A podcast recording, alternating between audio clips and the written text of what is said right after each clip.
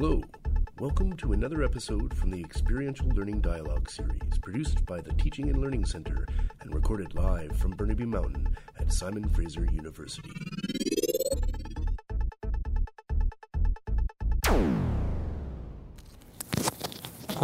So everything that Dr. Jones said is true. I did bug him for a couple of years, and I sort of did, go to the dean and, force him to do this.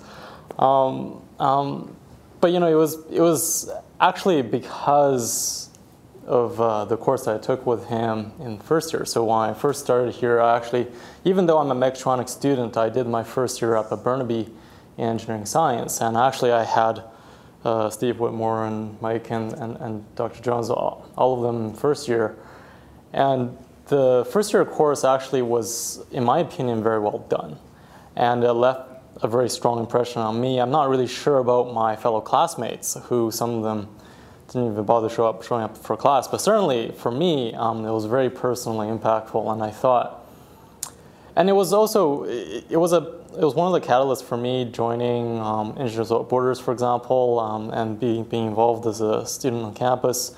And then I thought, Engineering Science 100, it was a great course. I learned a lot from it. Things that I don't learn taking electronic circuits or machine design. And I thought, well, how come we don't have any of it later on? And at the same time, Engineers Without Borders nationwide has this basically campaign to increase awareness of global engineering and make engineering education more of a focus and try to think outside of just the technical realms. And I thought, well, maybe it's time to do something like that. So as president of the chapter, I tried to push for this course, because I thought, from first year, after you get that experience with Engineering Science 100, you don't really have any more until you get to fourth year, and you'll take sustainability and ethics. But there's nothing in between. And I thought that Engineering Science 100 wasn't really enough. So then this whole project started, and then Mike was involved as well during the initial proposals, and then after a couple of years, Dr. Jones went and did some administrative and political magic, and then poof, this course appeared, and it had its first offering last year. I agree with Dr. Jones in that it was a fairly scary experience at first, and because you are handing control over to students, and generally speaking, courses you don't do that, and there's probably very good reasons for why you don't want to do that. One of the ways that we mitigated the problem was by only allowing upper level students to join. If you handed control over to a bunch of unruly first years, you're going to get exactly what you expect, which is chaos. So the system worked out really well, and what it allowed to do is sort of, whereas in engineering science it was a lot of, Dr. Jones was great at giving these lectures and giving you the material and feeding you the information that will allow you to open up your mind.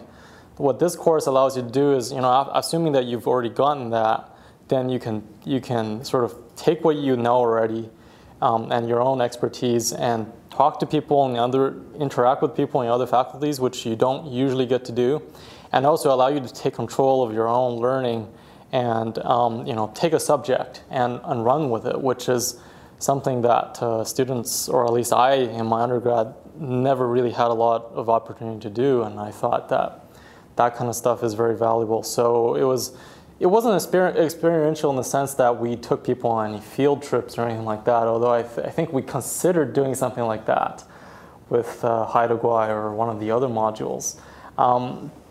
But it was experiential in a different sense, in the sense that generally speaking, as people who specialize, engineers and basically everybody nowadays specialize in some major and some faculty, you don't really interact with other students. When I was an undergrad and I took electives, I took 2 history courses. I was really interested in history, but I never really seriously interacted with the other history students. It was just, I do assignments and I do maybe some project work. It was sort of mild interactions.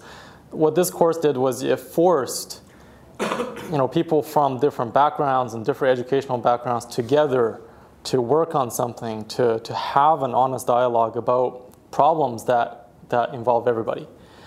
and also allows them to together try to explore solutions, explore the problem. And you know, over the course of that, you learn a lot just by interacting with people that you don't normally interact with. And you know, and then you sort of, and then you know, what we hope is that the students will come out of the course not only with better group work skills and all that kind of stuff, but also you know, have better appreciation for other disciplines, and also learn a lot more about the problems that they will come in contact once they graduate. So, and I think we've mostly achieved those aims with the course. So that's about as much as I have to say about that. Thank you.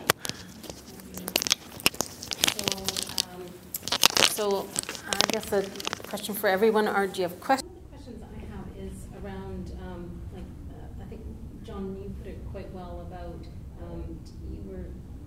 the last 20 years, you've been telling the students the answers, and then hope when they go out and work in the engineering field, they'll find the questions. But like one thing you've all mentioned is you're asking the students to solve a problem that actually may or may not be completely solvable, which is very unusual in engineering education to actually, or in my experience, I was only ever given answers, certainly, in engineering school. And what that does to a student when you send them off to find an answer to something, you give them the question, but the answer might not be there. And I think, John and George, you mentioned the sort of the sanitation problem in Kibera, and I think, Mike, you mentioned when they're trying to do the cradle to cradle, where there just aren't answers. You can't get that information. No one will tell you, and it's not on the internet. So just throwing that out to, I guess, to everyone, that idea of having questions, giving the students a question that is not completely answerable or is so complex that you can't do it within a you know, credit-based course environment. And how do you do that?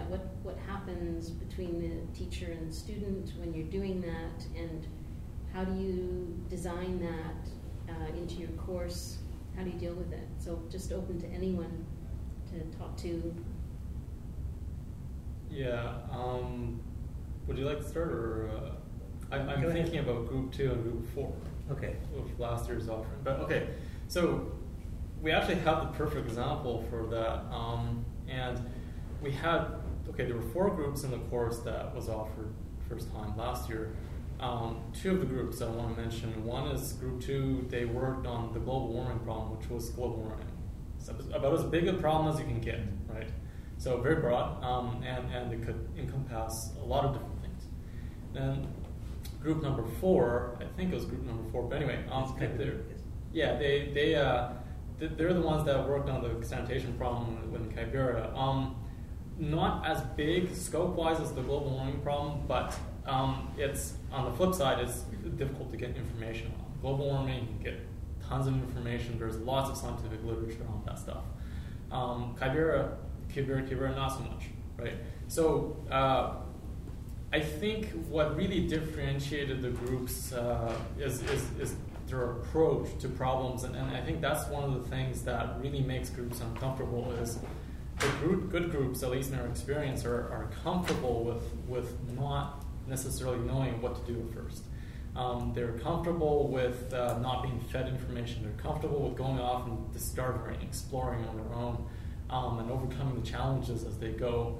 And then there are the groups who either need a lot of hand-holding, or they simply sort of can't get to grips with, they keep on trying to guess what you expect out of them and not really trying to do what you want them to do, which is just go off and explore the problem. So group 2, which actually really disappointed all of us, despite a lot of, I personally as TA spent a lot of time sitting with them, like just on, you know, me and them, and helping them, you know, and sort of giving them hints, not giving them answers, but, you know, trying to push them in certain directions so that they actually do explore the problem, rather than settling on some solution that's not really the solution, right? And it was, I feel that I failed with group 2 to a certain extent because they weren't able to do what it was that we asked of them, but the successful part was that many members in the group realized that the mistakes that they made. So, you know, basically it's a challenging thing. It's a hard thing to do. And of course, you know, I did have to get some bad ratings on my on the feedback I got at the end of the course. Some people said, "Oh, you know, you're horrible TA." Obviously, because they got a bad mark because of this whole experiment. But then they learned something valuable, and I got that feedback as well at the end. I think it's just a risk that the instructors and TAs and the students we all take. We sort of all jumped into this abyss. And we hope for the best, but I think what comes out of it is a lot of learning, and I think it's good for everybody involved. Despite the fact that, well, I mean, of course, the barrier that we're talking about is precisely because it's difficult to do, right? But it's the cost, but the benefits are tremendous.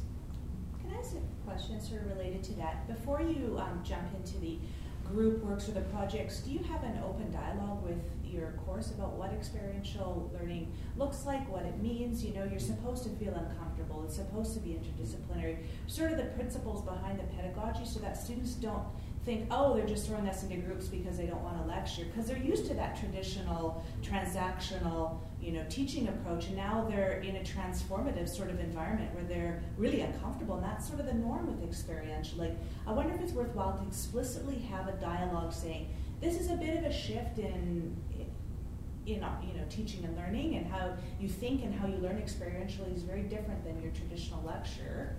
You know, we've all heard the old cliche, sage on the stage, guide on the side.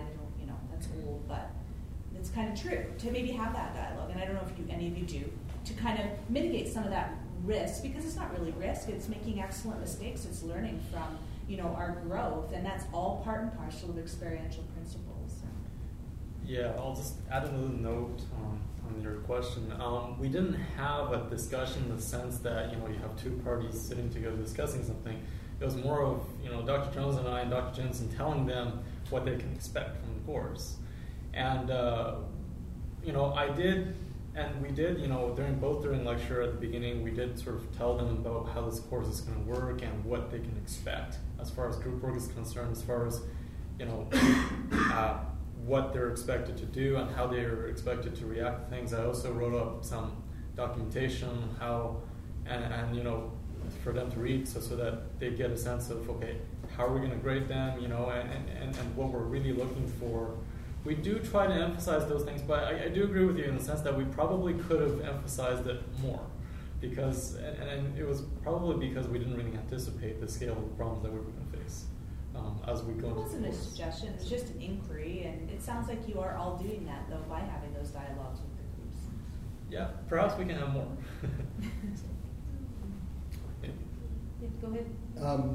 So my space in as far as experiential learning is kind of work, kind of on the background and on, well, how can we support experiential learning programs through either funding opportunities or in design or curriculum, you know, teaching load of faculty, all those kind of structural things, trying to create a space for it.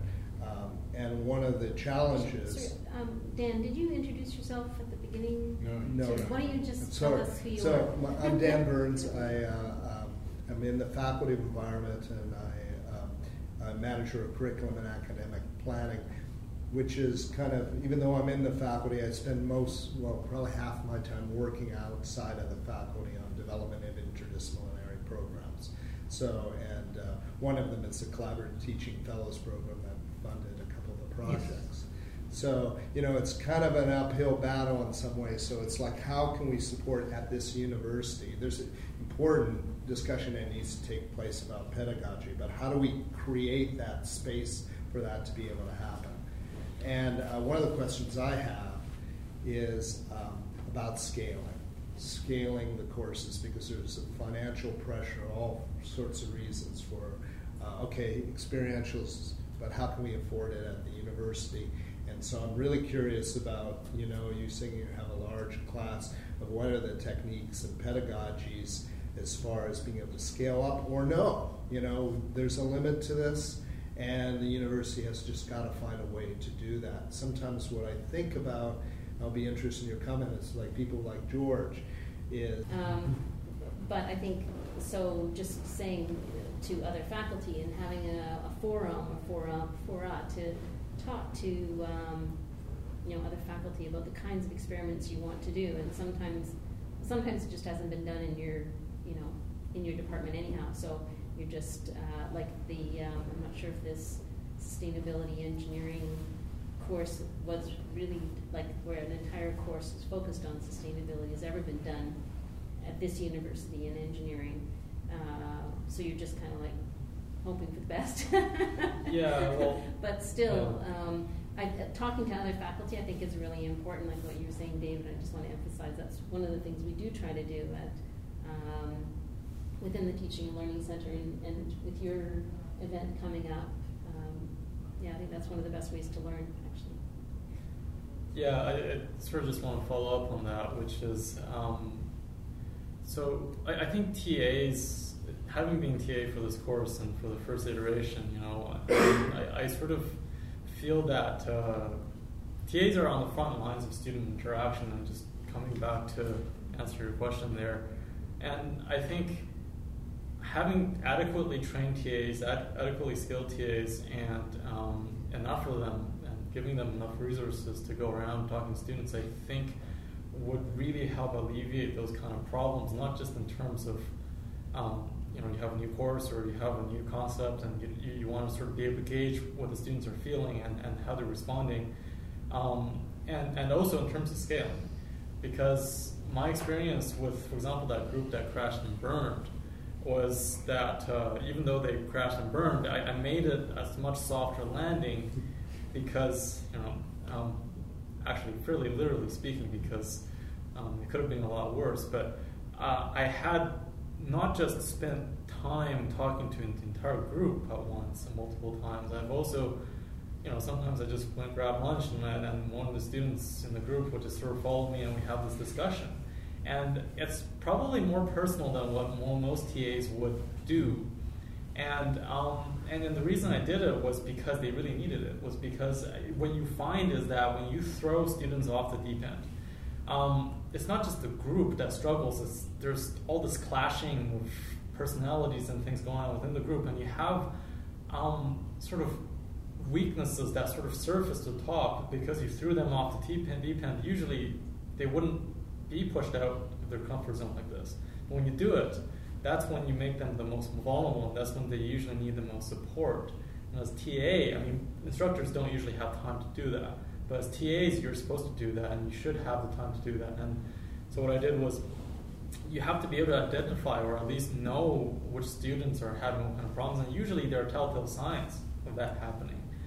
And then if you sort of disengage with the student a bit, and then what usually happens is that they open up a lot more because you're a TA. They know that you're there to help them. And once you open up the floodgate, then you really help them on a personal level and deal with some of the underlying issues. Like, for example, how come they weren't as effective a group? You get all sorts of different perspectives from members of that group, and you help them with a lot of, sometimes even somewhat personal issues that tie in with why the group work wasn't going well. So basically my point is that I think good TAs, enough TAs, very important for these kinds of experimental courses. That concludes this audio episode of the Teaching and Learning Center's recording of the Experiential Learning Dialogue series. Listen to other episodes from these events or visit our website at sfu.ca/TLC.